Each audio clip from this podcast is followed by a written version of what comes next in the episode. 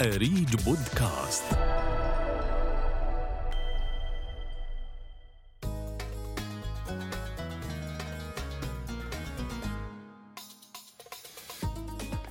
حددت جامعة الدول العربية مفهوم التراث بأنه كل ما شيده الإنسان من مدن وقرى وأحياء ومبان وحدائق ذات قيمة أثرية أو معمارية أو عمرانية.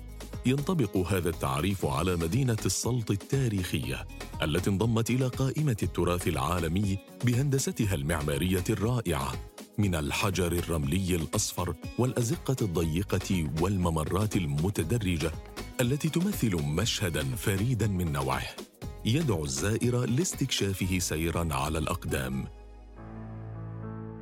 إلا أن هذه اللوحة المعمارية الرائعة التي شارك في رسمها وتكوينها مزيج من الحضارات تشوهها بعض البيوت القديمة التي هجرها أصحابها لأسباب عديدة.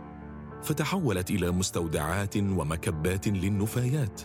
على الرغم من القيمة الفنية والمعمارية لتلك البيوت التراثية القديمة. والتي يمكن استغلالها كمراكز ثقافية ومتاحف ومقاهي تحتضن الزائرين والمثقفين والفنانين بدلا من احتضانها لأصحاب السوابق والمدمنين بعد أن صارت اوكارا لهم. اليوم إحنا قاعدين بنواجه مشكلة في البيوت التراثية إنه قيمتها هي قيمة معنوية أكثر منها قيمة مادية. هاي البيوت بيكون ملاك البيوت فيها لهم قصص صغيرة وأكثر من مالك فما بتلاقي مالك واحد هو مهتم بالبيت بنشوف إنه من أهل المنطقة عم بيحاولوا يشتكوا للبلدية إنها هي تحولت لمكرهة صحية، جهود البلدية تشكر لكن للأسف الشديد حتى لو قامت البلدية بتنظيف هاي البيوت من المكاره الصحية تكتفي بتنظيف وإغلاق المبنى. فما هي الأسباب التي أدت إلى هجر تلك البيوت؟ وهل يوجد قانون ينظم الاستفادة من البيوت التراثية القديمة بصورة تخدم المجتمع؟ وما هو دور المجتمع المدني للحفاظ على بيوت السلط التراثية؟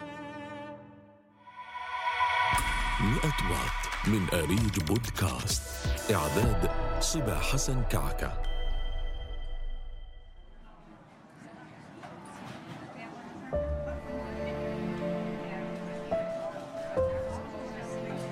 في أحد شوارع السلط التي تحمل عبق التاريخ وتحديدا في شارع الخضر. جلسنا في أحد المقاهي وتقابلنا مع صاحب المقهى الدكتور أحمد خليفات أحد أبناء مدينة السلط الذي حول بيته التراثي القديم إلى مقهى ولم يتركه نهبا لأصحاب السوابق ولم يحوله إلى مستودع. فأصبح مكانا جميلا يحتضن زوار مدينة السلط الذين أتوا للتعرف على تلك المدينة الساحرة وحكى لنا عن واقع المدينة الحالي وعن أسباب هجر تلك البيوت التراثية ودور البلديات في الحفاظ عليها. المدينة الأثرية اللي موجودة بداخل العمق مدينة الصلب. آه للأسف الشديد أنه آه أصبحت 90% أو 99% من هاي البيوت مهجورة. كان السبب الكبير بهجران هاي البيوت العامل الاجتماعي والاكتظاظ السكاني اللي أصبح داخل وسط المدينة هو اللي ساعد على على هجر هاي البيوت. لو نرجع لتوثيق المنازل وتوثيق تاريخ البنى فيها وتوثيق الهندسة العمرانية الموجودة نكتشف إنه في عدة عصور دخلت على على هذا البنى. فهي مش مقرونة بتاريخ العثمانيين أو الأمويين ففي عدة عصور تداخلت على هذا البنى. بعض الأحيان بنشوف أنه من أهل المنطقة عم بيحاولوا يشتكوا للبلدية أنها هي تحولت لمكرهة صحية. يعني جهود البلدية تشكر لكن للأسف الشديد حتى لو قامت البلدية بتنظيف هاي البيوت من المكاره الصحية تكتفي بتنظيف وإغلاق المبنى. بدون رقابة علما بأن هاي البيوت يجب أنها ترمم ويتم استغلالها دون أي أثر معولم عليها. هجرت البيوت التراثية بسبب عدم قدرتها على استيعاب الزيادة السكانية للورثة. فتركت ولم تجد من يصونها فتعرضت للإهمال وساءت أحوالها. فهل يوجد قانون ينظم التعامل مع البيوت التراثية المهجورة حتى يمكن الحفاظ عليها كقيمة فنية وتراثية؟ توجهنا بهذا السؤال للمحامي عبود العوايشه للأسف ما في عندنا قانون حفظ التراث تقوم وزارة السياحة والآثار في المملكة الاردنيه الهاشمية في ترميم آه، البيوت التراثية القديمة. في مثلا بالسلط في المسار التراثي اللي عندنا موجود بالسلط قامت وزارة السياحة والآثار بترميم البيوت وواجهات البيوت للحفاظ على آه، المكانه التراثية آه، والتاريخية لهذه البيوت. في معابد دينية عندنا موجود دور عباده دينية قامت مثلا بعض الجهات بترميمها. الحفاظ على المكان اللي بتتوفر فيها هذه لكن في مشكلة هون حتى البيوت تقوم وزارة السياحة والآثار بترميمها لا تمنع من نقل ملكيتها لأنه ما في شيء بيمنع من نقل الملكية. هلأ ما بحق للبلدية تدخل أو لوزارة السياحة والآثار أو كذا إلا عن طريق الاستملاك. والاستملاك آه، له له شقين هو ان يكون للنفع العام ويعني إذا كان هذا البيت مثلا بدك تاخذه أي جهة للنفع العام أو للنفع الخاص اللي هو الحفاظ عليها أو جعلها مثلا مكان آه، سياحي من أجل الترويج له سياحيا. آه، ما في أي أثار قانونيه لأنه نقل الملكية اليوم إحنا قاعدين بنواجه مشكلة في البيوت التراثية إنه قيمتها آه، هي قيمة معنوية أكثر منها قيمة مادية. آه، لأنه هي تعتبر إرث لاي عائلة موجودة آه، داخل هاي الأماكن التاريخية. تأسف العوايشي بسبب عدم وجود تشريع منظم للحفاظ على البيوت التراثية وكل ما تقوم به وزارة السياحة من ترميم لواجهات تلك البيوت يعد من باب الحفاظ على القيمة الفنية لها لكن هذا لا يترتب عليه أثر قانوني من حيث الملكية. فماذا عن سكان المدينة؟ وما هو رأيهم في كيفية التعاطي مع البيوت التراثية؟ تركنا المقهى ونزلنا إلى الشارع لنستطلع آراء بعض سكان مدينة السلط. البيوت المهجورة تتحول بعد فترة لخرابات ومكارث صحية. فأنا مع استثمارها بأي طريقة أو تحويلها سكني. لكن الاستثمار أفضل لأنه هي اللي بتعكس تراث وحضارة مدينة السلط هلا المشكلة الكبيرة في كل أغلب بيوت الصفر هاي اللي هو موضوع الحصل الإرث. يعني كل بيت أقل شيء فيه 100 وريث أو 150 وريث. فهاي المعضلة اللي بتواجهها السلط أول شيء أنا رأيي بالمكان المهجور إنه غلط إنه يتسكر لأنه يمكن يصير من وراء استثمار مثل مقهى الإسكندراني. كان مستودعات واسطبلات خيل. فجأة صار مطعم معروف على مستوى يعني كثير مش شوي. لا يفضل إنها تستثمر أكثر من إنها تتسكر. نتمنى على البلدية وغير البلدية إنه يا ريت الناس تحط إيدها بايدين بعض وخليهم يحافظوا على الشخصية المتميزة للسلط. يعني بلدية السلط شو بيهمها والله تيجي على آه، بيوت و setup معماري يعني أو مدينة يكون زيه زي غيره. ما دام أنت عندك تميز ليش ما تحافظ عليه وتميز حالك؟ يعني البيوت القديمة إنه لازم تستثمر عشان نحيي التراث. فبصير مدينة سياحية بتشتغل للسياحة. وبصير دخل مادي بصير الكل يستفيد يعني. مثل شغلات كثيرة. تتوافق آراء أهالي مدينة السلط على ضرورة الحفاظ على البيوت التراثية ورجحوا الاستفادة التجارية منها وجسدت بعض المبادرات المجتمعية مثل مؤسسة إعمار السلط تلك الرغبة في الحفاظ على التراث والدفاع عنه من خلال بعض الأفكار والبرامج.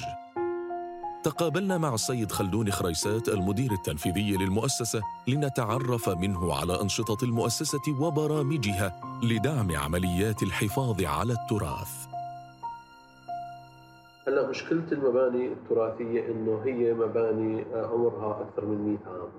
فتفتت الملكية في هذه المباني كان يعني يسبب عقبة كبيرة في وجه المؤسسة والجهات الأخرى المعنية بالحفاظ على هذا التراث. هلا استملاك هاي البيوت من أصحابها موضوع جدا شائك جدا صعب. أولا صعب نحصر كل ورثة هاي البيوت ونستنبط منهم. هذا واحد. اثنين آه، لنقص التمويل لأنه هاي البيوت عبارة عن آه، لها قيمة آه، مالية جدا عالية. زائد كلفه الترميم ما بعد الاستملاك برضه جدا مكلفة. ولكن كمؤسسة يعني عملنا جهدنا ببعض الاستملاكات. كان منها استملاك بيت طوقان اللي استملكته مؤسسة اعمار الصوت وقامت بترميمه بالكامل على نفقتها الخاصة بدعم من بعض رجالات المدينة وتم آه، تأجيرها إلى وزارة السياحة والآثار كمتحف آثار الصوت وتم إهداء المبنى للبلدية حتى يروح ريع الإيجار إلى بلدية السلطة الكبرى حتى تقدر البلدية تستمر بالحفاظ على التراث المعماري مدينة السلط إحنا آه، عملنا جهدنا إن نحفز الناس إنهم يرمموا هاي المباني المهجورة.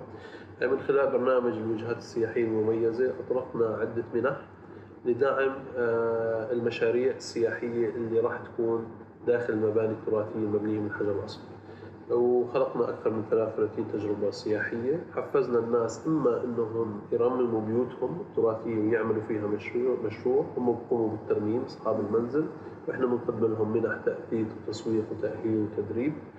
آه، أو هم بيطرحوها للاستثمار بيجي حدا بيستأجرها منهم برممها وإحنا بنقدم منح للمستأجر بهذا البيت إذا عنده مشروع سياحي بيعكس عادات وتقاليد المدينة. قامت الجمعية بجهود كبيرة مثل استملاك بعض البيوت وتحفيز أصحاب البعض الآخر للاستفادة من بيوتهم أو طرحها للاستثمار وتقديم منح للترميم. لكن ما هو الجهد الحكومي الممثل في الإدارة المحلية لمدينة السلط للحفاظ على تلك القيمة المعمارية التراثية الكبيرة؟ وجهنا هذا السؤال للسيد خالد الخشمان الرئيس السابق لبلدية السلط. إحنا اخذنا قرار ببلديه السلط الكبرى وطبعا واخذ المجال القانوني بالحفاظ عليه من حيث أنه يمنع هدم أي بيت قديم مهما كان تحت أي ظرف اثنين الترميم مسموح ضمن أطر تحددها البلدية وآليات تحددها البلدية ويجب ان أخذ الموافقة ورخصه ترميم من البلدية. ثلاثة وضعنا manual خاص يتحدث عن آليات الترميم ومواد الترميم. أربعة حاولنا أن نعمل دراسات كاملة بالتعاون مع ال USAID لمعرفة المواد المستخدمة في البناء بال 1830 و40 و50 حتى بنهاية القرن نهاية القرن التاسع عشر لم تكن الاسمنت موجود في ذلك الوقت في الاردن على الأقل وبالتالي صارت عندنا معلومات متكاملة وأصبح المواطن ملزم الا يحدث أي تغيير على المبنى إلا بموافقة البلديه. هلا الشغلات اللي بتواجهها المشكلة في الترميم إنه زمان كانت الحمامات تكون خارج المنزل، هلأ أصبح المنزل بحاجة إلى حمام داخلي، بحاجة إلى تطوير استخدام آه، آه، متطلبات العصر من كمبيوتر وانترنت وهذه التفاصيل. فهذا كله بصير تنسيقه وترتيبه من خلال البلدية وبمراقبه من البلدية. بدنا قانون وتشريع. يجبر صاحب البيت إنه يدير باله على بيته.